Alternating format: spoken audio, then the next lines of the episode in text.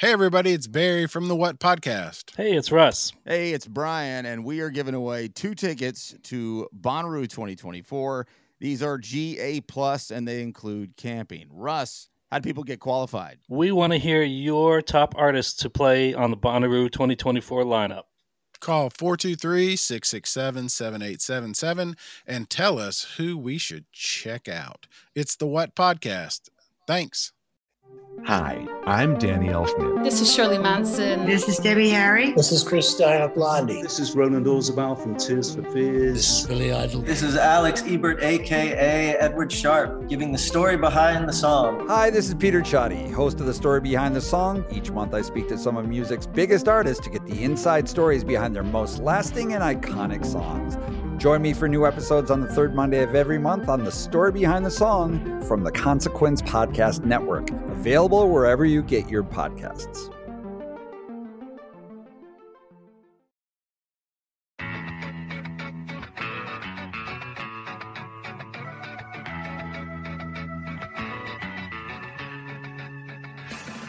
Comedian Chris Gethard debuted his show, The Chris Gethard Show, on June 22, 2011.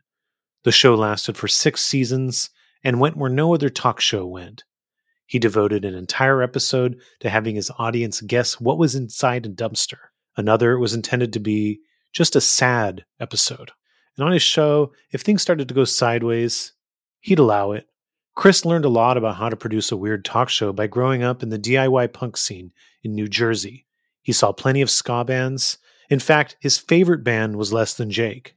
Today, we talked to Chris about New Jersey, his talk show, and most importantly, ska. I really like having comedians on in defense of ska.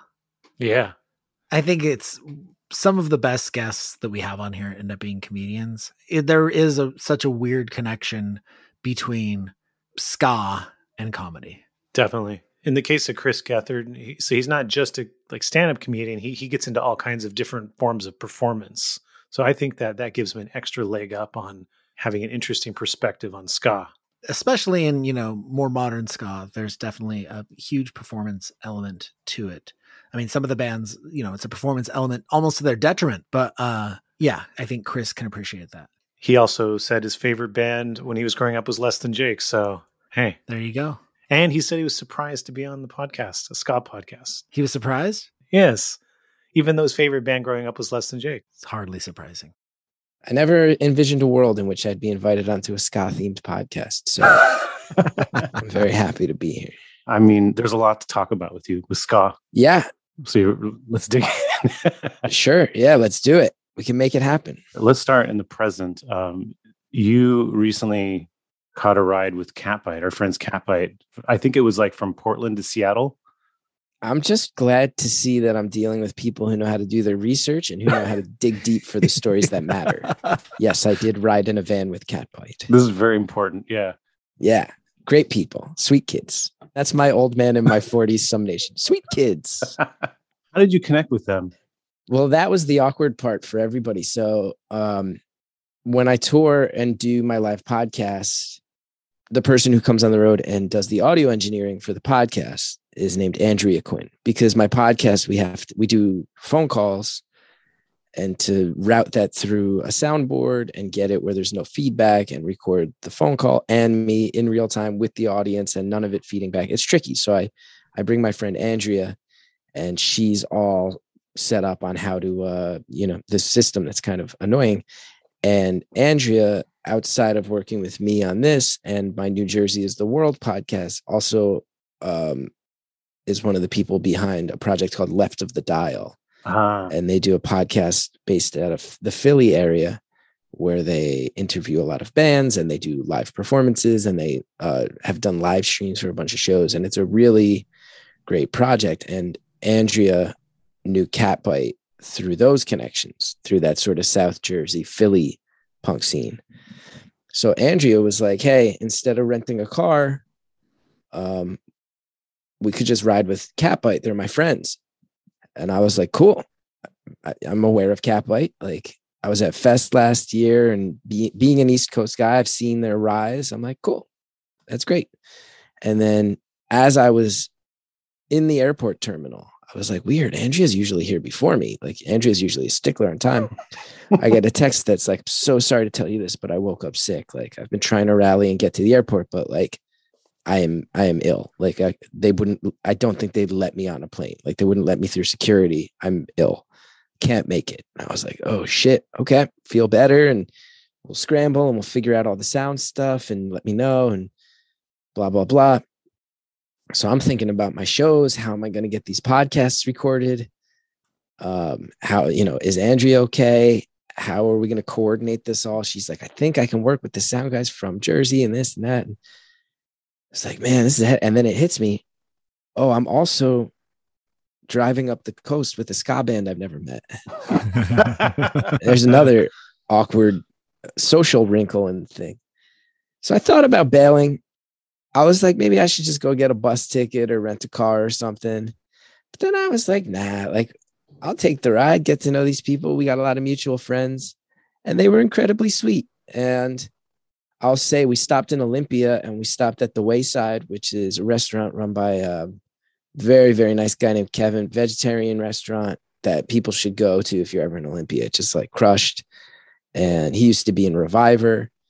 So he had told me, Hey, if you're passing through, come by, I'll give you free lunch. And I was like, Hey, I am passing through. Would love to take you up on that. I'm also traveling with like an entire ska band. And he's like, All right, yeah, bring them through. And he hooked us up with food. And then I think if anything, I just kind of annoyed Catbite because one of the one of the guys who was not in the band but helping them on the tour was also from New Jersey. And we just talked about New Jersey the whole time. And I think like 15 minutes in, they were all like, you guys should shut the fuck up about New Jersey. But like none of them knew me, and I'm an old guy, and like over like like I think they sometimes because I, I view myself as like a very normal, humble, uh, humble guy on my best days. Like I sometimes forget that I've done some stuff that by other people's standards it's a little weird.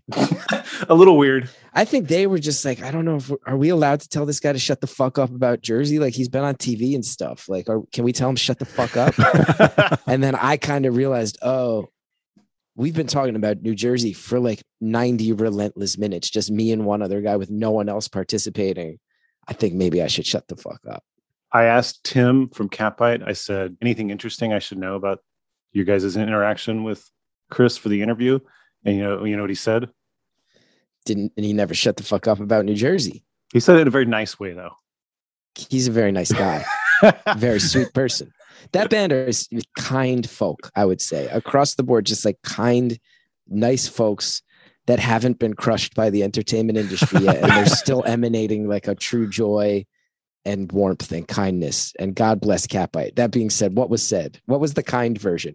Oh, just that. Um. Oh, uh, Chris and uh, Boz. Yeah, yeah. Oh, they they really connected over uh, New Jersey for uh, a majority of the ride. A majority of the ride. it's, a pretty long ride, you know. he also mentioned the uh, Olympian uh, free uh, vegetarian meal too. I was happy to get them some free food because I did feel like I ruined that leg of their trip by being an annoying, weird old guy. well, because Boz was like, it turned out that like his family's roots are in Newark and so are mine, and he's a Jersey guy, and we didn't grow up in the same area, but I actually live now where he grew up. So we were just there was a lot to talk about, and he was a real social guy. Like me and him really hit it off. They said nothing but nice things about you. Said wonderful human being. That's kind of them. That's kind of them. They were very nice. I just think I think initially they were like, "Oh, that's cool." Our friend Andrea and his friend Chris, and then we all were kind of like, "And now just me in the van with these kids I don't know."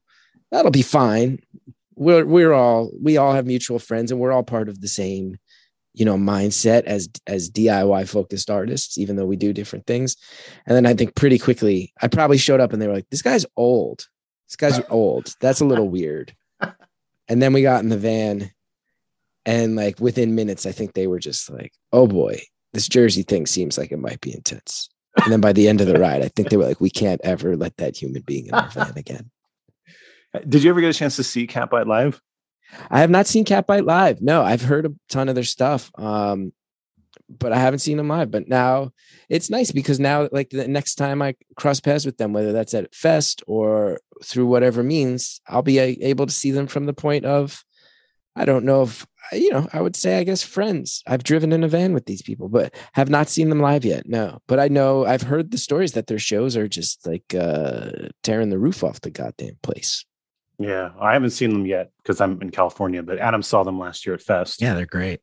Yeah, it, they were opening for Rosenstock. So Mhm. I was able to stop by the venue and say hi to Jeff because Jeff's a, an old friend of mine and someone who I've like feel really, really. I, I think like many people, I think just a lot of people of the past, you know, recent handful of years. There's a lot of people who have leaned on Jeff, and I count myself among them. So I was able to stop and say hi. But then, unfortunately, the nature of both being on tour, I had to run and go do my own show. Mhm. So I didn't get to see Cap, but I didn't get to see Jeff, but I saw Jeff two nights ago open for the Gaslight Anthem. So that was good. Yeah, I saw that. Uh, I saw you posting about that. Yeah, that's that's awesome that uh, he's doing. Uh, is it, is it just the one? I think there was a series of shows for Gaslight. I think he said it was seven or eight. Yeah, I think eight was what Jeff said. Yeah. And I know they're doing the PNC Bank Arts Center on the 8th, and that's in Jersey. And I'm bummed. I have a show in Chicago on the 8th. And I'm bummed because it's like a Gaslight Anthem show at the Jersey Shore. Like Bruce Springsteen showing up. And I kind of want to Yeah. be there to see what happens when Jeff and John have to react to just Bruce Springsteen hanging out backstage. Like I wish I was there that night to see the reaction in the moment because that's going to be funny, however it ends. I did definitely. um, speaking of Jersey, you do a show. You just, you mentioned your show, Jersey is the World. Yeah. podcast, which you also do live. Um, a band called Take Today has been a house band of yours a few times, Yeah, Take Today is awesome. Great South Jersey band. and uh, I've heard that you're a particular fan of their song "SKAdiving." I uh well, I came to know them first because Andrea knows them real well through the left of the dial thing again. And Andrea was like, You gotta hear this band take today. You're gonna like them, period. And you gotta hear their Jawbreaker cover. They cover uh Do You Still Hate Me by Jawbreaker. And it was funny. Andrea and I were on the road and she was like, Listen to this. And it's that thing with covers of like it's that real tricky line, right? Where like sometimes a cover will be so good it will transcend the original. We're, but we're talking about like Johnny Cash covering "Hurt" by Nine Inch Nails here. You know, we're Yeah, talking yeah. about, uh, you know, a, a small handful. We're talking about you know because of the night, like Bruce Springsteen going, "That's Patti Smith's song now." More often than not, what you get is you go, "This is either a cover that you go, it's just note for note the song. So why'd you do it? Because it's just the song I already know." Or you go, I already like the original song. Why are you messing with it too much? And then some people manage to hit that sweet spot where they just put their own little twist on it, where they're honoring some. And take today's cover of Jawbreaker. They really, there's a couple little things they throw in. There's like couple moments in the song where you're like, that's a cool take on the song. And then they do a thing at the end where I just started laughing out loud. And I was like, that's fucking funny and cool. So I was very fond of them for that. And then got to know them because they, they, yeah, we've uh, done a couple shows together. We actually did a, a live New Jersey is the world that was just for kids. It's like a kid themed entertainment. And they Awesome. learned. I asked Take Today if they could come back because we Joe from Take Today, just the nicest guy. And I said, "Is there any way like could you learn like the Paw Patrol theme song, the PJ Masks theme song, Spidey and his amazing friends, and then a couple songs from Frozen and Encanto?" And they did these punk covers where the kids in the room were allowed to just yell the name of whatever song they want at any point in the show. So I got to see Take Today do a sick cover of that song from Frozen like 11 times because the kids just kept asking for Frozen. I don't know if you've listened to the. I think you got the tape, right? The skydiving tape. Uh, yeah, I have heard it.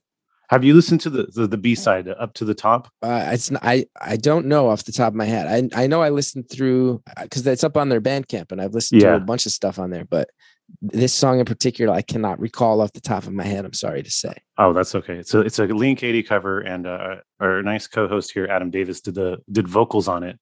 Ooh, Yeah, cool. Aaron likes to pull those things out. yeah. Well done. Well done. well done, Adam. we all think you did a good job. I'm curious, um, your passion. Obviously, you're from Jersey, but I'm curious your passion for bringing Jersey culture, you know, through through your podcast, through shows. Um, what is it about that that you feel like is is important to you? Well, I feel really deeply connected to where I'm from. And and you know, where I'm from is a place that gets passed over a lot and gets made fun of a lot. I think a lot of people, like, you know, being a music themed podcast, there's a lot of people who they'll have a show in New York and then they'll look for a show in Philly and Jersey's just the place they have to drive through. And they drive down the New Jersey Turnpike and they're like, man, this place looks gross, you know? Or how many jokes have we all heard about New Jersey through our life? That's kind of kind of a punching bag and a punchline of like, oh, Jersey sucks. So definitely put a chip on my shoulder growing up. Definitely felt like, especially trying to become an artist myself in New York, you know, going over across the river to do comedy, always sort of felt like, oh, I'm being uh, uh, judged. Now, whether that was true or that was just some angry young man stuff is debatable, but definitely felt like I'm from this place that everybody makes fun of. And I'm like taking the train into the big city and I got to prove myself. And I think a lot of the art that comes out of New Jersey kind of shares that, you know, um, you know, whether that's something as mainstream as like Springsteen, or you look at some of the iconic underground stuff, starting with like the Bouncing Souls and Lifetime, Screaming Females, the Ergs, like even the front bottoms who are like, you know, notoriously very in touch with their emotions, but there's still a little bit of a chip on the shoulder of like kind of uh you sort of feel like very connected to this place because you're kind of trying trained to be ashamed of it. And then when you're like, no, I'm not ashamed of it, I'm actually proud, that morphs from shame into a little bit of this aggression that I think people view as a bad thing for New Jersey. But when you're here, I, I think it feels kind of necessary. And especially as an artist, I think that's why a lot of interesting art comes out of New Jersey. Um, because I think the people who are driven to do it feel like it's an uphill climb and you don't believe, you know, people don't believe in us as a rule. So that's how, but then, you know, you get a Titus Andronicus out of that. You get something that's like very, very weird and unique where it's like, screw it, I'm just going to own what I am and who I am and where I come from. And not only am I not going to hide it, I'm going to wear it on my sleeve and make it a part of who I am. So yeah, I, I know that's kind of like a weird, rambly philosophical answer, but no, I, I get it. Yeah, I mean, yeah, it's it's the type of thing that it's like when you're from here and you want to be an artist, it's sort of held a, a, as a deficit against you until you take ownership and turn it into an asset. And because of that, Catbite has to hear me ramble about it for 90 straight minutes in a van. I'm sure they feel a similar thing being from Philly, like a Philly. There's a Philly thing too, a Philly pride slash, you know, being made fun of sort of thing. And I think they have some South Jersey roots too. So they get it. They get it. it was just hyper specific. I mean, me, me and their me and their their guy in the van, we were like literally I'm going like, hey, did you ever uh, when you were growing up, remember that guy who used to take tickets in the Morristown movie theater and he used to make weird noises with his mouth? He's like, Yeah, that fuck I used to do karaoke with that guy. I'm like, this is like hyper specific Jersey nonsense that they had to put up with. So God bless them. God bless Catbite. Imagine if I had to like post the thing that was like, "Hey, um, Seattle, so sorry, I have to cancel the show tonight, but Catbite abandoned me on the side of a highway somewhere." it's talking about Jersey too much. yeah, they got super annoyed at us talking about uh, what constitutes real Italian ice versus fake Italian ice, and they left me on the side of a highway somewhere in the northern wilds of Oregon. Wait, can you break that down for us really quick? What about Italian ice? Yeah, come on. Yeah, I mean, just you know, what you get from the store is a good summer treat. But if you get it from, I've, re- I've this is actually something I will say I've always been aware of, but I've recently dived in deep on. Is like, if you get it from a place where it's like a family's actually making it, there's a place called De Cosmos. If you're ever passing through Jersey, you go to De Cosmos, you get the real Italian ice. It's insane. It's just insane. It's got the consistency of like soft serve ice cream. It's great. It's not like this thing where you got to scrape it with a wooden stick like some kind of animal, you know. Are you familiar at all with the the Jersey ska bands? Um, so this is one of the things I wanted to cop to because you guys asked me to be on this podcast, and I'm happy to do it. I'll say I am aware that there's been an explosion of modern ska. Obviously, like we're talking about Catboy, a Catboy. Um, um, I just said Catboy because my son is three and he watches PJ Masks all the time. I'm aware of Catboy, and I know uh, uh, about a lot of what's going on, and I know that Jersey's been a big part of it. Um, that being said, I can't, I'm not going to sit here and claim to be totally up on the modern ska revolution. Although I know there's like uh, one of the big record labels that drives it, I think is Jersey based. And I know there's some New Brunswick bands that have, that have really helped champion things, but yeah. Even historically, like, um, like the, from the eighties and nineties, are you familiar with some of the, I mean, obviously Catch 22 and Streetlight Manifesto are some of the big names. Catch 22, I was in high school when they were just a local band. Um, and college, I was at Rutgers when they really started catching momentum and and everybody was like, whoa, and and you know, that's one of those bands that um, you know, I want to be clear too. I grew up, I could tell you my whole history with ska, and I'm sure we'll get to it. And then I also was one of those people making fun of it for a while. And I've had some interesting conversations along the way that showed me the error of my ways, even before this uh this new wave of ska broke out. Mhm. Um, but yeah, Catch 22 and that song, Dear Sergio, I've always said, I'm like, anybody who makes fun of that song is an idiot. Cause if if you like Jersey punk and DIY, I think that was on every mixtape for years, was that Dear Sergio song. So um, you're just you're being a little silly if you mock that one because that song fucking rules. On your podcast, you had uh, Roger Apollon Jr. for the Four City Brewing. Yeah. And then he was telling me that he was part of a New Brunswick ska band that kind of set the stage for a lot of the New Brunswick punk scene that followed. Yeah.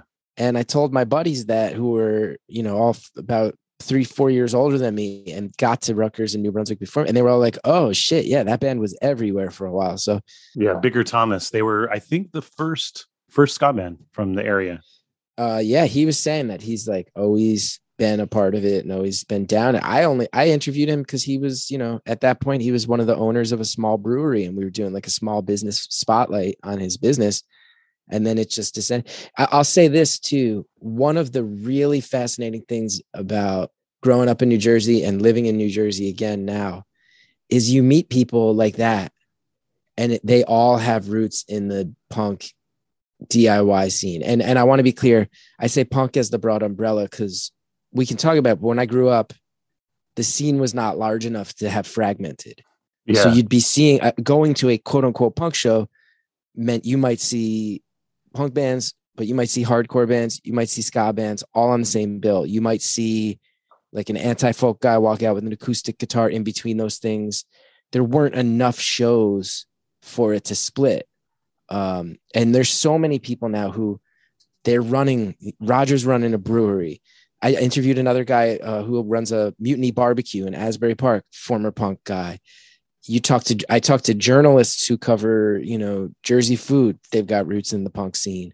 So I think a lot of people who are, you know, you kind of grow up and you find your lane and I'll, you find out that a lot of people were going to shows at the same locations back in the day, whether that was Skaters World in Wayne or Maxwell's in Hoboken, New Brunswick basement shows, the Pipeline in Newark. Like a lot of us were going to the same places, and then it's like I grew up and become a comedian. You own a brewery, you run a restaurant, you're a journalist, you're this, you're that, and we somehow quickly come to find out, like, oh no, like we were seeing Catch 22 and Lifetime and Midtown and Humble Beginnings and all all these local bands and um, all these things that folded in together. And it was it was clear.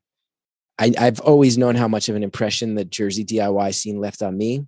Just the, the fact that I came up a generation of very empowered kids um, always filled me with some motivation and some pride. It's been very cool to get older and realize there's a lot of people who I'm meeting today. And they were they're all around the same age i was and they were all very inspired by that creative explosion as well. Yeah, I think growing up, being part of DIY, DIY punk, ska, whatever, it teaches you about community for one thing. It helps create community, and it teaches you about an alternative path to the one that's been fed to you by the mainstream world or maybe your parents or whatever. And I think you take that with you, whether you stay in that DIY world or whether you go somewhere else.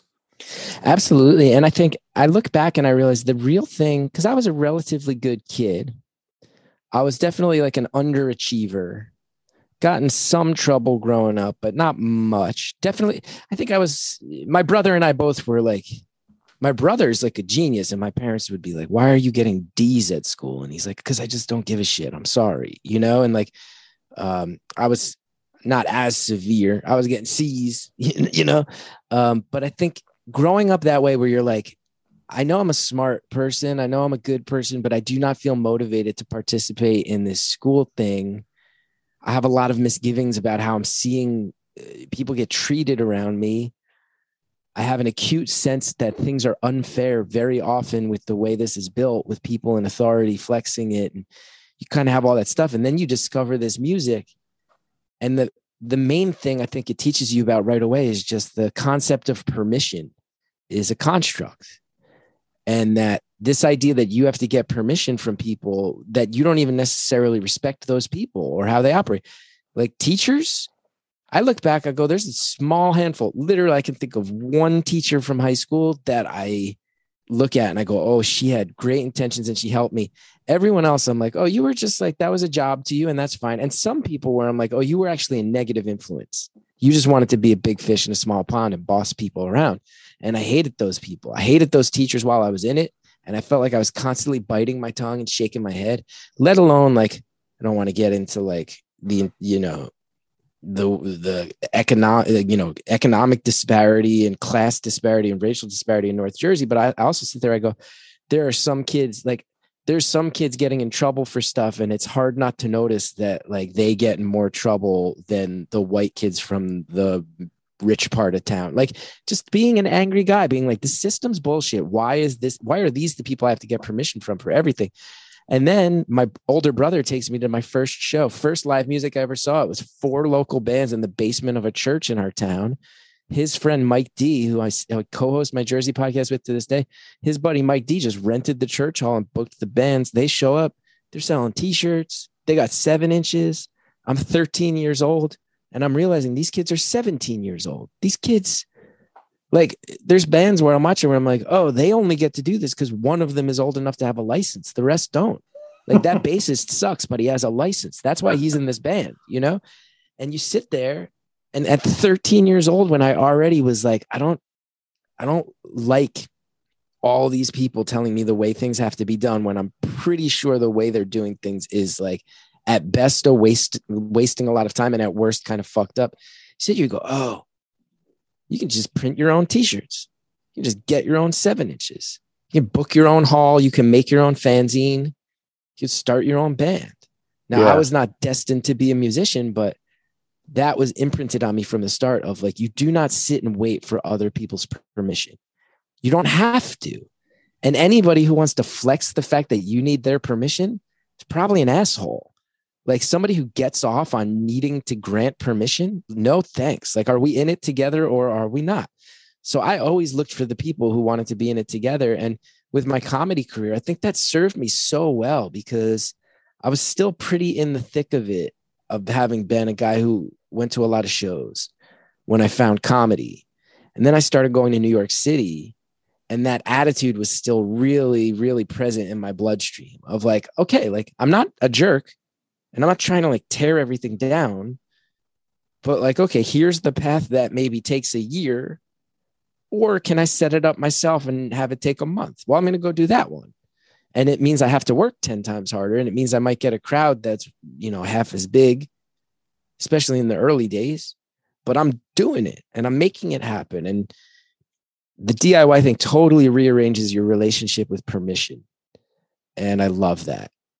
I, try to I explain this sometimes people just like having grown up, you know, especially coming from a Christian um, home, you know, discovering ska and punk rock and, and this world like it's changed my life completely in ways I can't even explain just because it like knocked me off course. It gave me insight into a world I probably wouldn't have been aware of, or by the time I would have been aware of, I would have been an adult and would have been more entrenched in my ways. Getting it, getting it as a kid, you know, formative years, you can you have time to adjust before you fully form. And I think that's really important. Absolutely. Absolutely. And you grow up hearing about punk rockers and they're supposed to be scary. You know, you think yeah. you think about the movies in the late 80s and early 90s where it'd be like these people with like spiky jackets and mohawks. And I remember being so nervous. to hear My brother's like, I'm taking you to a punk show. This was in like this was like in the 90s, just before Green Day really broke it, you know, and like broke it through like right around when Fat Wreck Chords was becoming a thing you know like uh, i was lucky enough to be young as my brother was catching on to the fact that something pretty cool was happening and then you get in the room with all these people and you go they are scary but then when you start talking to them you go oh, they're actually the smartest kids I've been around. they're smart and motivated and they want to change the world for the better. And also, a lot of them are troubled and have no place else to go to survive, especially back then, you know, um, broken homes and kids falling into drugs and drinking way too early. Like that was a part of it as well. But it was everybody taking care of each other. And you sit here, you go, oh, going to a punk show, like in some ways back then, it was about the music. And in other ways, it was, this is my chance where like me and the two other kids from my town who live in fear of constantly being made fun of we can go here and let our guard down. And here's the two kids from every other surrounding town. And we've all traveled to this VFW hall in the middle of nowhere to listen to some bands that are admittedly not great local bands. But it's like this kid who has half his head shaved or has blue hair, which in the 90s was just like, oh, you just, you're just asking for jocks to beat you up. It's like we can all get together and let our guard down, and it can be like, oh, what graphic novels do you read? You know? What are you thinking of what are the things you think about? What what are the thoughts you can't say out loud in school because people actually like beat the shit out of you for wanting to be a smart thoughtful person? We can all get in the same room together and the music's the excuse and the spiky hair and and the and the crazy outfits. I almost think of that side of it back then where I go, oh, that's in the same way that like a butterfly will be all crazy bright colored to say, like, I'm fucking poisonous. Don't eat me. Don't even come near me. That was what we were doing. And I didn't even realize it back then. It was yeah. like, I'm going to look crazy.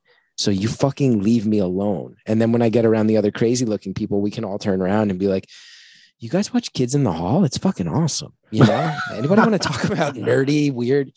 You really you guys play Dungeons and Dragons? Like, am I allowed to say that here and not get punched in the fucking face? Like, it's kind of what it felt like back then. It's like a safe haven of thoughtful people who were pretending to be tough and scary. So let's talk a little bit about your history with um, ska and shows. I know you you've talked before about seeing Less Than Jake in your friend's backyard. I think before, yeah, like on their first maybe tour. Yeah, so I, I mentioned the first show I ever went to. My brother took me to see four Jersey punk bands in a basement yeah. In uh, of of church on Pleasant Valley Way in West Orange, New Jersey. Do you remember the names of any of those bands? Felix Frump, Missing Children, and One Nature. Uh, the other one is Lost to Time. I can I've never been able to remember it. And I think I saw the flyer once and I was like, oh, I don't I don't even remember them. But those other three bands left a big impression on me. Uh, and then the second show, uh, my friend Nick Bonaduce, who is another to this day, he co-hosts the Jersey podcast with me. Like these are lifelong friends because of these experiences. So Mike ran a fanzine. My brother used to write articles for it. I used to read it, think it was so cool. Got us a little notoriety. There were some local record stores in Montclair that were like, you could go drop your fanzine off, pick up other local kids' fanzines, get records, get seven inches, find out where the shows were. What was the fanzine's name? His fanzine, the, the one my friend was known for was called Marcia. Um, and then another friend of mine ran one called Life in a Bungalow. It was Marcia because he had a crush on Marcia Brady. Sure. Of course. The cover was usually a picture of Marcia Brady. Um, so then Bonaduce was Mike's best friend. And Bonaduce is more into like oi and, and hardcore um, stuff like that. So he was having a July 4th barbecue and it was Felix Frump, Thirsty, the Lavalinas. These were all very hyper local Jersey bands. And then this was in those days when a thing that would seem crazy now, which you remember show flyers back then, it was just like, hey, if you need directions, call Kirsten. Here's my number. And it was just my friend Kirsten was the directions person. And you'd call her actual house. That's insane. And um, she got a call that was like, hey, so sorry to bug you. We're from Florida. Um, we had a show in Jersey that day. It fell through, and somebody told us you're throwing a barbecue. Like, we'd love to play it if we could stop by. And it was fucking less than Jake. And I mean, this was when Jessica was still in the band. Like, this was early and they came and it was just like whoa. Like all these local bands it was fun you know it was like five bucks for if you bring a potluck item for the barbecue. And uh we're watching all the local bands and all of a sudden we're seeing like less than jake and their formative emerging from you know whatever was happening in florida. This was like their first venturing out into the world and it was incredible. We all flipped out was the first time I'd heard ska punk. Wow. Growing up in the 80s, like you'd hear, you know, sometimes Madness or the specials would come on MTV. That would kind of be in the sphere, you know, 120 minutes or whatever. Um, but it hadn't in my mind, those were like weird British things, and I didn't quite know why they had horns. And this was the first time where I was like, oh, this is a thing. And I was so young. I have this distinct memory. I bought their, I wish I still had this. I mean, I could probably fucking sell it on eBay. It was a tape that was a bunch of the Pezcore songs before Pezcore came out. It was just uh it was like a it just had a red label that they clearly printed out somewhere, like somewhere between a demo and a release, you know. Um, and I bought their tape. It had, you know, Shotgun, Johnny Quest, Wish I Had My Own Flag, all those early ones that we all love. And I used to listen to the tape constantly, but I was so little. I remember having my Walkman on and listening to that tape because when I was young, I was really, really, I had a real phobia about uh, needles, like getting shots and vaccines and stuff. And I was at my pediatrician's office. I was still seeing my childhood pediatrician. And I was listening to Less Than Jake with my eyes closed. And I was like, just do the shot. Don't tell me when it's coming. I mean, that's how little I was when I was at the show, is that my parents had not, I hadn't switched from going to my pediatrician. I was in middle school. I saw Less Than Jake. And then um, I'd gotten really into fanzines. And looking back into it, I realized because fanzines were like the humor part of punk rock back then you uh, there was a local band called Weston, a pop punk band. I love them because they would always like tell jokes and banter in between their songs and fuck around. I like that. And fanzines could be really funny. And there were a bunch of fanzines I had gotten into, and I was in that rhythm of just like send send somebody your address, they'll send you some stuff. And less than Jake, I bought their tape and I loved it. And I wrote to them. I wrote them a letter and signed up for their mailing list. And anybody who was a fan of theirs in those early days will tell you one of the things that was brilliant they were better than anybody.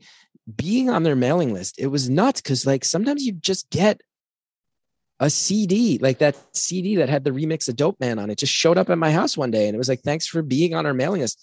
I don't know how those guys were able to fund all the postage and like they must have had some scam going to print that shit up for for cheap. But I got that, and then because of them, um, I learned about Dill Records, which was I know, I know, I, have looked up enough to know that you guys love a good Mike Park reference on the show. Let's hear your Mike Park story. But yeah, I mean, this was this was a uh, pre Asian man. This was when it was still Dill. Yeah, Skankin' Pickle's band. Yeah, yeah, and he had the uh Misfits of Ska Comp. Mm-hmm. So I ordered that less than Jake. I ordered, I think maybe when Pezcore came out, he first put it out. If I'm remembering right. Yeah, yeah. So I ordered that and Misfits of Ska at the same time. So it was very much, I mean, I, I was very much a punk kid. J Church, Jawbreaker, Screeching Weasel, all that wing of stuff, you know, and then a lot of local stuff as well, Bouncing Souls. And, but then also, Less Than Jake was huge for me from when I was 13, 14, 15 years old. And then on top of it, through Misfits of Ska, I was a young kid and I saw Skankin' Pickle when they came through and played the Wetlands in New York. Um, I did a I did a summer school program at Georgetown one year, like a debate. There was a debate club I was a part of, and I got into the. They had like a you could apply to be in a summer school at Georgetown, and Slapstick played in the lobby of uh mm. the dorm I was staying in. Slapstick fucking played, and that song Nate B is on the Misfits of Ska Comp, and I'll, I'll also say Nate B. That's one of the best songs I feel like this song has flown under the radar. Nate B by Slapstick. That's just a great fucking song. So I I, I love Slapstick and Mustard Plug. Um, a bunch of the bands on that comp. Uh, Mustard Plug wasn't on that comp, but then my older brother saw that I was getting into the ska stuff, and he made me a mixtape that had like Mustard Plug. Mr. Smiley was on there. Great song. Had like MU330. Uh, just a bunch of great bands, and then yeah, started getting into it and I remember in high school, uh, Mephiskapheles played Montclair State University, and they. I went and I, I was a young kid by the standards of the scene. I was I was young no matter how you sliced it, and I looked even younger than I was. Like people will see pictures of me from my junior senior year of high school and routinely guess that I am literally 10 years old. I was such a late bloomer. I went through puberty so late. It was tragic. And Mephiskapheles, uh, I'll never forget the guy, I think Damien, right? Was the lead singer's name? he like grabbed me and pulled me on stage because he just saw a little kid in the crowd. And I was up there like spazzing out and dancing around. And they, uh, he shoved a mic in my face and he started going, Hail Satan. and I'm like a young, like 15 year old Irish Catholic kid still growing out of it, just going like, oh, Hail Satan, like Hail Satan. and then they launched into Bumblebee Tuna and I sang along to Bumblebee Tuna on stage with Mephiskapheles. So I cannot claim to be a ska aficionado. Um, never was. It was always a piece of the greater punk whole to me.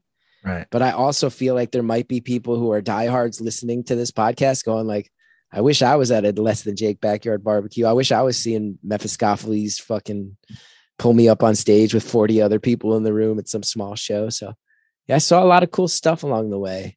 The thing is that the these bands before ska got like mainstreamed in like 96 97 these ska punk bands and the punk bands just were like intermingled so much that if you weren't a ska kid if you were a punk kid you saw them.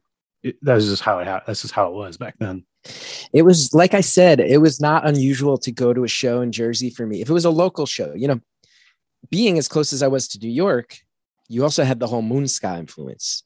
Mm-hmm. so that was like a it was easy to access that. And i remember like my local zoo was in trouble and it was going to shut down the turtleback zoo in west orange new jersey. And i'm sure you can find records of this show. Some friends of mine organized a save the zoo show. And then we somehow found out that one of the guys from the toasters was a big fan of that zoo. Like i think he had a kid at the time and maybe lived in north jersey and used to take his kid to the zoo. And he's like we'll play your show to save the fucking zoo. So the moon thing was also kind of a you had all the stuff that was more punky and that fit right into being on a bill with other jersey bands. Then moon ska was also this kind of separate thing that was big enough that it was a scene supporting itself and unto itself but it was not unusual to go oh, i want to go to the show because this pop punk band i'm playing is uh, is i like is playing but there's also like a ska band and two hardcore bands and then I'd be like on the pop punk and ska punk side of things, just praying that the hardcore guys didn't beat the shit out of me, you know, that it didn't get too violent with all these weirdos in hoodies. Um, these guys, Bergen County Youth Crew, these assholes. So yeah, it was, it was all. I miss it. I remember when it split. When when was that? Probably around when like No Doubt and Sublime really exploded in an MTV way Yeah. right? Like I think I, I'm sure there's people who have researched it more, but that's when it probably felt like. I mean, between Green Day exploding, Rancid exploding, punk in general exploding, and then no doubt Sublime. You know, even being a less than Jake fan, you look at it and it's like, wow, I saw them when I was in seventh or eighth grade in a backyard. And then my sophomore year at college, I saw them open up for Method Man and Redman at Rutgers Fest. Like that's that's a crazy progression in five years, you know? Um, so you could see it explode. Um, and everything got big enough and shows were attracting enough people that just simple math, it's like all the punk bands can go be on one night and the hardcore bands can all team up at another venue two towns over, and there can be a ska show two towns over from that. And there's enough people to want to go see all those things that they don't need to team up anymore. And that was both a reflection that things were going really well and that it had gotten popular and exciting, but it was also kind of a shame in a way because you know, I, I was just some fucking knucklehead kid whose older brother had good taste. So I liked that I used to get to show up places and be like, oh, I'm going to see five things and they're all going to be really different from each other. And I'll get to kind of figure out who I am and what my interests are because of that. So I, I, I really liked it before it fragmented. And I don't want to sound like an old guy, but just to say, I feel really lucky that I was so young to be a part of it when it was small enough that like you couldn't support three different shows in a night in North Jersey. Like y'all had to team up and do one show if you wanted a crowd. And that was cool. Yeah, I mean, I I miss those days too, and uh, I think things things went a direction after where it had to go back to that, where scenes had to sort of work together again, because there just wasn't the support after these things left mainstream.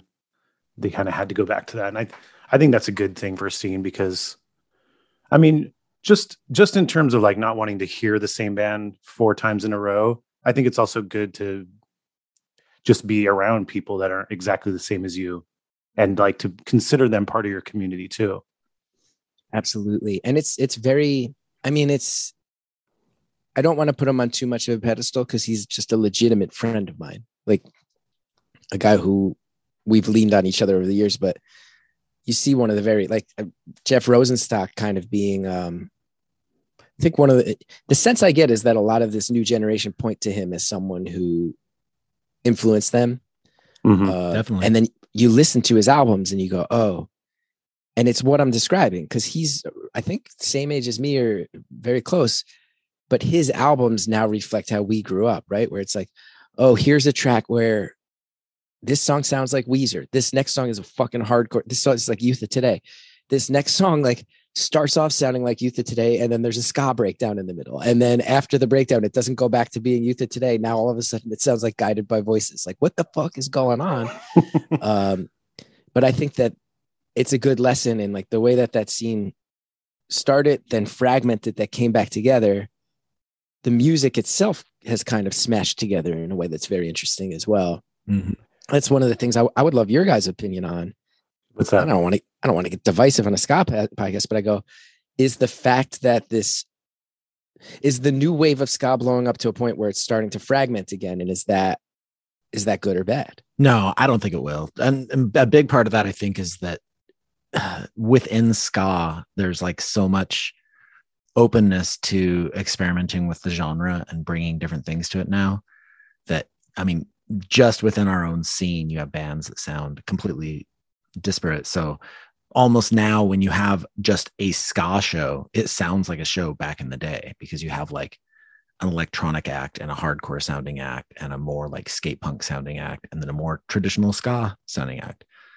Um, so it's like everybody's kind of bringing everything to the table now, and so it feels a lot like those shows 20 years ago. When when you know from the outside perspective, it might just be oh that's just a ska show, but it's a lot more than that.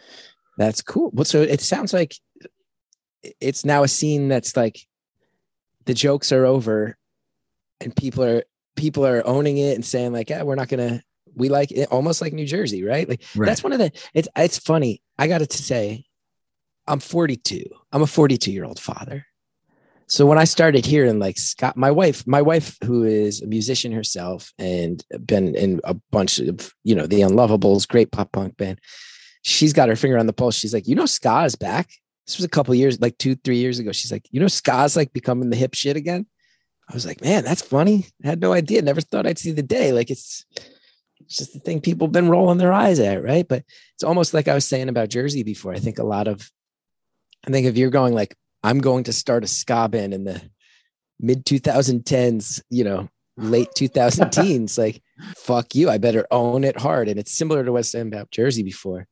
Um, and I really, I really like it. I really respect it. I don't know if it's something that I can lock in on as a 42 year old, um, but I have great, great respect for the the passion behind it and the creativity behind it, and to hear that people are now defining what constitutes being accepted in a ska show in a way that smashes together different genres and allows for that is very, very cool. Yeah, I think a lot of the, the the quote unquote new bands have been around a little while. Like even Catbite. Catbite's are a relatively new band, but Tim was in a band for quite a while before that called the Snails, and so he was in this period of time. And a lot of the bands that are like kind of gaining popularity now, where yeah, like you said, they're starting ska bands in the 2010s, and it's like, why are you starting a ska band in the 2010s? Because you love it so much and you don't care that everyone else makes fun of it. So you have that you have that going into it. And so a lot of these bands come from that. Absolutely. Although, if I can call one thing out, please. Here's what I don't want. I am sure that there is some ska Twitter or Reddit verse that's very passionate. There's some place where ska people gather, and I don't need them mad at me. So please take this for what it's worth. the last thing I need is to enrage some sort of online ska community. I've gotten online communities mad at me before. It's never fun. I'll say this. It's like ska was a thing that had become joked about. And it was a thing that, mm-hmm. like, right? Yeah. I think people my brother's age, people a few years older than me, they're kind of responsible because they liked punk and then ska came along. But then they all found like Archers of Loaf and Pavement. And then they all decided we have to make fun of the fact that we were liking this goofier thing three or four years ago. It's my bro, it's that Gen X cynicism that needed to undercut their prior passion. Yeah. I will say I understand that it can be a rallying cry to be like we were the genre that's made fun of and we're not gonna we're gonna fucking start making stuff that's so cool no one will make fun of it anymore. I love that. I'm into it. It needs to happen. I will say there have been times where I've seen videos out there of people in the scene who really lean into that, where there's almost this sense of like ska is a persecuted culture. Mm-hmm. And I just have to say that as someone who's always been on the fringes of it, who it was an influence in my musical upbringing, my DIY upbringing, it doesn't always play great to hear people be like, we get persecuted for being ska. It's like you got made fun of. You did, but we're also living in an era where there are people being persecuted to the point of being like killed in the streets for who they are. Yeah. And I do think we maybe need to be very mindful of that in how we phrase ska persecution because it's certainly there is certainly has to be a chip on the shoulder i think for ska bands who are like you spent 15 years fucking making fun of us. It's fun music. We don't want to apologize for it.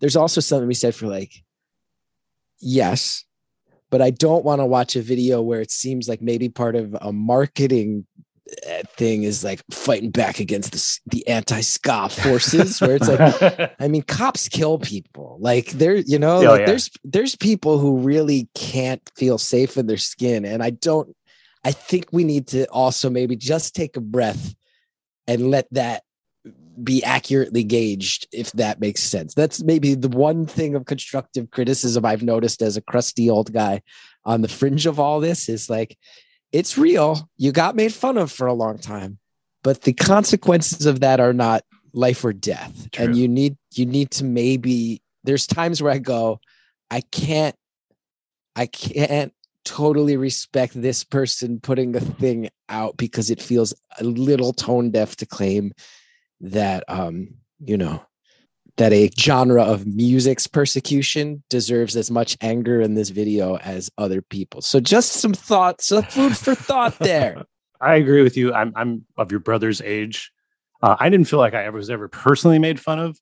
I think actually what attracted me to writing my book, Defending Scott, and then this podcast was more just like to to sort of like was push on culture and be like this this idea that ska was bad music that people made fun of like that was really just a point in time. Like that's not how we felt about ska before that and that's not how we felt about it after. It's just like the larger culture sort of latched onto this idea of it and it's sort of hard to shake that. Like there's so much more to ska than this like couple period year of it being like goofy mainstream music.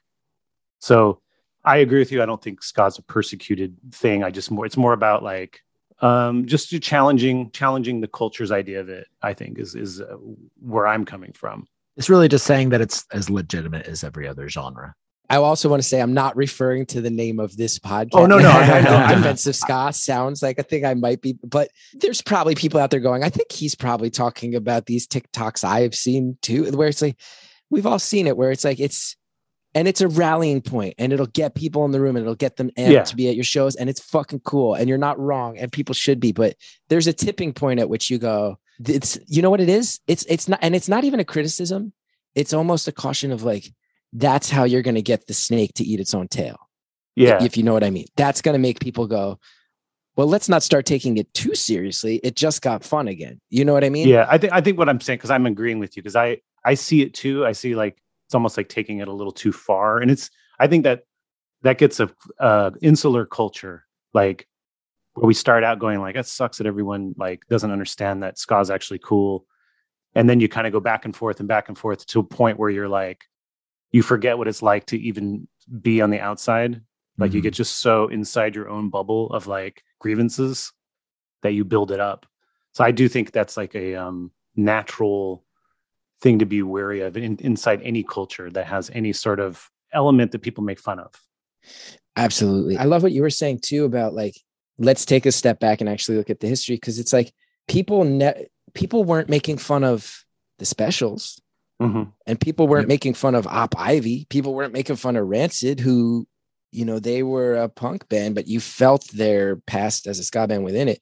It was a very, very specific slice of that ska punk that, Eh, you know, all of us who were around for it saw it. Like it just got very MTVified. And it's like, oh, it goes from this underground thing to like now all of a sudden here's somebody at the MTV Movie Awards with like sunglasses that are four feet wider than their face on and a big and you're going, oh, but that's every type of music gets like blown out by yeah publicists and stylists and people who co-opt it. And that's what got just unfortunately so culturally in the spotlight that it pushed past a tipping point where everyone started making fun of it. But there were always there was always cool shit in there and always cool people in there.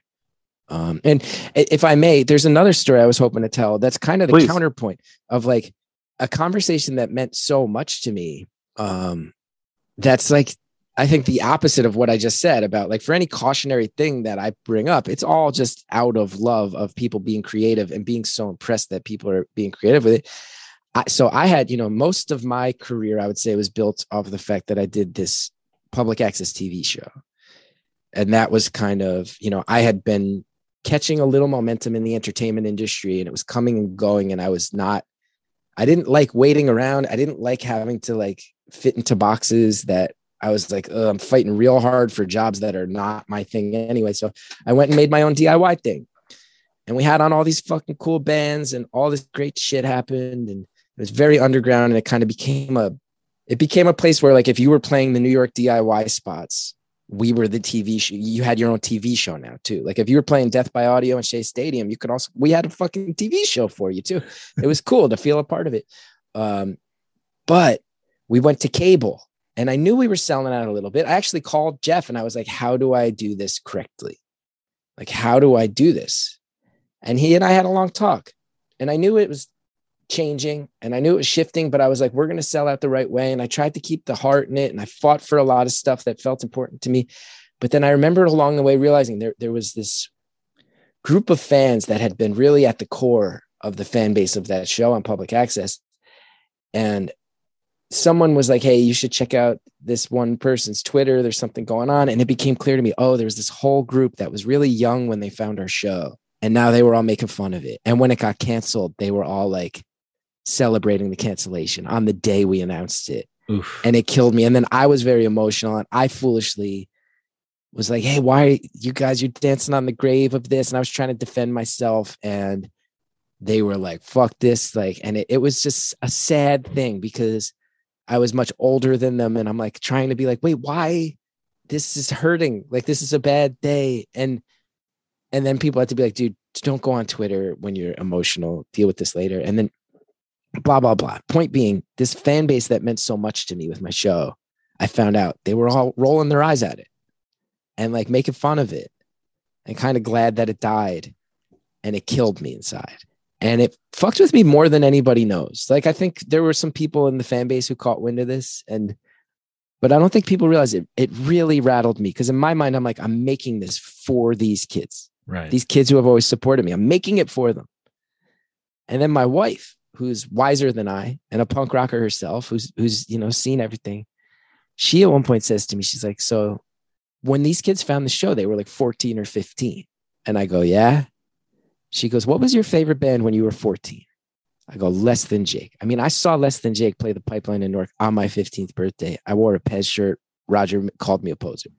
You know, like I saw them on my 15th birthday. Like, I'm like, Less Than Jake was my favorite band when I was 14. She goes, What were you saying about Less Than Jake when you were 25? I go, I was kind of making fun of him, just like everybody else. And she goes, And what were you thinking about Less Than Jake when you were 35? And I go, I don't put on Pezcore, but if fucking Mike Sinkovich comes on my shuffle, I sing along every word and I probably put on Pezcore after that. Or I put on the fucking, you know, losers, whichever one has Econolodge. I forget the name of that long ass singles comp. And I was like, and that music is catchy and it's good. And it reminds me of what it was like to be young and excited and I get fucking psyched. Like it's not the first thing I put on, but if it comes on shuffle, I am thrilled and I seek more of it out. And she's like, that's what our TV show is going to be for these kids. It was this goofy, weird thing they found that made them feel seen and understood. And then it lasted long enough and they got old enough. And everybody feels insecure about who you were when you were 14. So you kind of have to make fun of yourself when you were 14. And how do you do that? You make fun of the stuff you were into You roll your eyes at your own interests to shed who you were when you were like pimple faced and had braces. She's like, but 10 years from now, they're going to put those videos on YouTube and they're going to go, oh, when I was young, I was involved in something special. That's what it is. This is their less than Jake. And I was like, and it's funny because less than Jake played my TV show. One of the things I got to do was when we had the money to book musical acts, I got the urge to reunite on my show. Adam and his Nice. package played. I got Adam and his package on TV in 2017. Kool Keith, who's a rapper that I loved growing up, total weirdo. We had him on, got less than Jake on. And it was like my my bullet point list of a lot of my favorite bands from when I was young. And I got to sit and talk with Less Than Jake and tell them about being at that barbecue. And I got to tell them that story. And uh, they were so nice about it. And it meant so much to me that they were there. And uh, the journey of ska from the 90s until now, it's actually something that has been held up to me as an allegory for how some of my fans who had to walk away, it taught me how to not take it personally on my end. And I thought that might be a story that would be worth sharing on a ska themed podcast. Absolutely. I want to talk about one particular moment on your show. I, by the way, I love your show. Thanks. I don't remember when I caught it, but I remember catching it once, and I don't think I was even aware of you before. So I just came into it cold, and I was like, "Holy shit, this is amazing!" it's just like the amount that you just allowed, maybe encouraged chaos. Go just run with the dumbest ideas to the point where they're brilliant ideas. Talking about eat more butts. We're talking about eat more butts. Yeah, This- that's it sounds like you're describing eat more butts. Okay, Yeah. so this well, I'm going to argue that this is one of the greatest moments on TV. I would I would say the same actually. Okay, okay, so okay, so you you start the show. Jeff Rosenstock is your musical guest. Yeah. Um, well, now what happens? It just sounds to me watching it. It just looks like the audience decides to just start chanting "Eat more butts." Yeah. So, uh, so there's a few factors. So this was post bomb the music industry. Yeah, it's right, right, kind of the beginning of his solo career. when he's sort of like Right. this is before his even first official solo album. Yeah. This is when I think Jeff was doing some soul searching and finding his footing. And Laura Stevenson had played my show. And Laura and I hit it off. And Laura was like, You and Jeff got to talk. She's like, You and Jeff think the same way. Like you're, you just are both kind of like, you have anger, but you're not angry about it. Like, and you and Jeff would be fast friends. So Jeff played the show and we met. We realized we lived in the same neighborhood. We would get lunches. And this was at a time where I think it was. I think he, you know, none of us, like I saw Jeff pl- open for Gaslight the other night on a rooftop in Manhattan, thousands of people. Like there was a stretch where he did not know that was going to happen. He was like, bomb is done and maybe that's it for me, you know? And this was in that stretch where he was finding his footing and, and, and the momentum was just getting started. So got to keep that in mind. I had just put out, was it my Comedy Central half hour? I hmm. think it was, or was it my album? I had I had just put out some stand up thing where I talked about a situation where I had been in a relationship, a committed relationship for eight years, and then I wasn't. And I was in New York City and I was like sea level famous. I was comedy scene New York famous. So I could like go around Brooklyn and people were like, oh, dude, I've seen you at shows. Oh, you've been on Broad City. And all of a sudden I was like dating for the first time and it was exciting, but it was crazy. And I, I wound up in a situation where I was I was with a young lady and she encouraged me to eat butt for the first time. and this was many, many years ago. And and you know, eating butt was like an internet meme for a while. I can say I predated it by a year or two. Um, where I had this joke about like I ate ass and I don't think it should be stigmatized. I think I think this is when my first album came out. I think this is a joke. I also have a joke about less than Jake on that album. Um, and for some reason, the crowd, you know, they were all very supportive of me. Then they got the album. And when the next Wednesday came after it came out, they had all listened to the album and a few of them had said, We're chanting eat more butts. So it was a reference to a joke I had just put out. Okay, gotcha. Yeah. And now Jeff, I think that was his second time playing the show. So he the first time he played it, he was like, like my goal with making the public access show was like, what's the show me and my brother would have wanted to watch in our basement when we were like kids getting bullied in middle school? What's that show? And then I think Jeff is a person who watched it went, Oh, they also made the show I would have wanted when I was in middle school and high school. And we were lucky with that. So Jeff got it. He understood the show. So yeah, they're chanting eat more butts. Everybody saw me react of like, oh no, I got to start the show, and then just wouldn't let me. But I think everybody also saw like I had a glint in my eye where if you know me, I think people were like, he doesn't care. Like he understands that it's the longer this takes, the funnier it gets. And then I'll never forget just looking across the room and Jeff was sitting in his chair in a way that was like um like an athlete like if you're watching a basketball game and you see an athlete who's on the bench who's just like ready for the next time out because he's going to jump off the fucking bench and get in as soon as the coach waves him on. He had that energy, like edge of his seat, like staring at me, wanting to make eye contact. And as soon as I made eye contact with him, he just kind of slowly nodded. And I smirked and nodded back. And he just motioned to John. And I think Tim was playing drums that night. He motioned to all the guys playing with him of just come on. And they all just quietly crept over to their instruments and got ready by the band area. So I knew all the cameras were on me still, and everybody's chanting "Eat more butts," but the whole studio audience can see, oh shit, they're grabbing guitars, and then Jeff just hits a fucking power chord that was like walking up to a California wildfire and like spraying a fucking whole gasoline truck worth of gas onto it on top of it. He just set it off of just, oh, this is already, this is like 8.5 chaos on the Richter scale. Let's send it to 13 with some musical accompaniment. Yeah. And it was great. And I loved it. And I felt very connected to him as an artist and to the audience in the room on having redefined what the show would be that night and I miss that feeling desperately, but I'm old now and you can't stay young forever. the, the thing about that show, aside from it being good TV, is that when Jeff transitions to playing like one of his actual songs, uh, you know, in the in that first 15 minutes, I think he plays teenager, and the audience is just now they're now they're just watching a show, right? Yeah, but they're yeah. having so much fun like if if if you had just said, "Here's Jeff, he's going to play teenager for you," go over and watch him. They would have not had even close to the level of fun they had with everything that led up to what that to that song. They just everything everything shed away from them. Like they were pure in the moment, they're pure joy. And so when he played a song, it was like all the joy, all the all the being in the moment in that in that song. You have to realize too, like one of the cool things about this crossover was as more DIY bands were playing our show, like some of their audience started to become ours and they would show up. And conversely, our audience that was comedy nerds, a lot of them having been like kids who hung out at the UCB theater a lot, all of a sudden started realizing, oh, there's this music that's analogous to what we're doing. So a lot of our fans also knew Jeff and knew every word to his songs then. So it was like, not only did he drop into the chaos that night, almost like a surfer dropping onto a wave.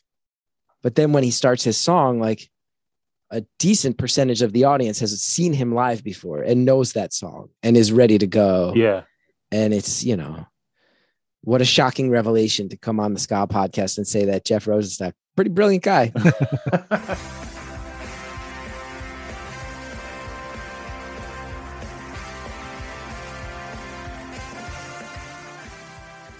Thank you so much for listening to In Defense of Ska.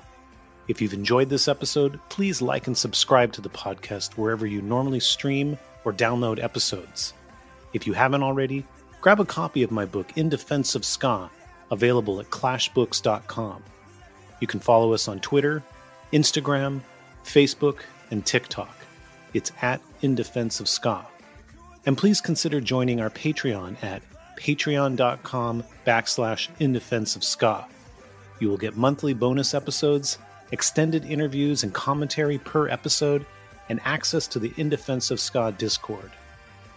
In Defense of Ska would not be possible without the great team that tirelessly works on it every week. So you should go check out their other projects as well. Co host Adam Davis has an amazing band called Omnigone. Give them a follow on Instagram and Twitter. It's simply at Om.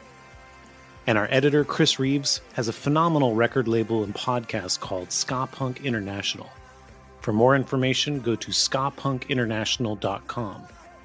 And if you've ever enjoyed one of the highly specific in defense of ska memes floating around the interwebs, it was likely the work of the bands I like only charge $18. Find them on Facebook, Instagram, and Twitter. And on that note, we leave you by saying ska now more than ever.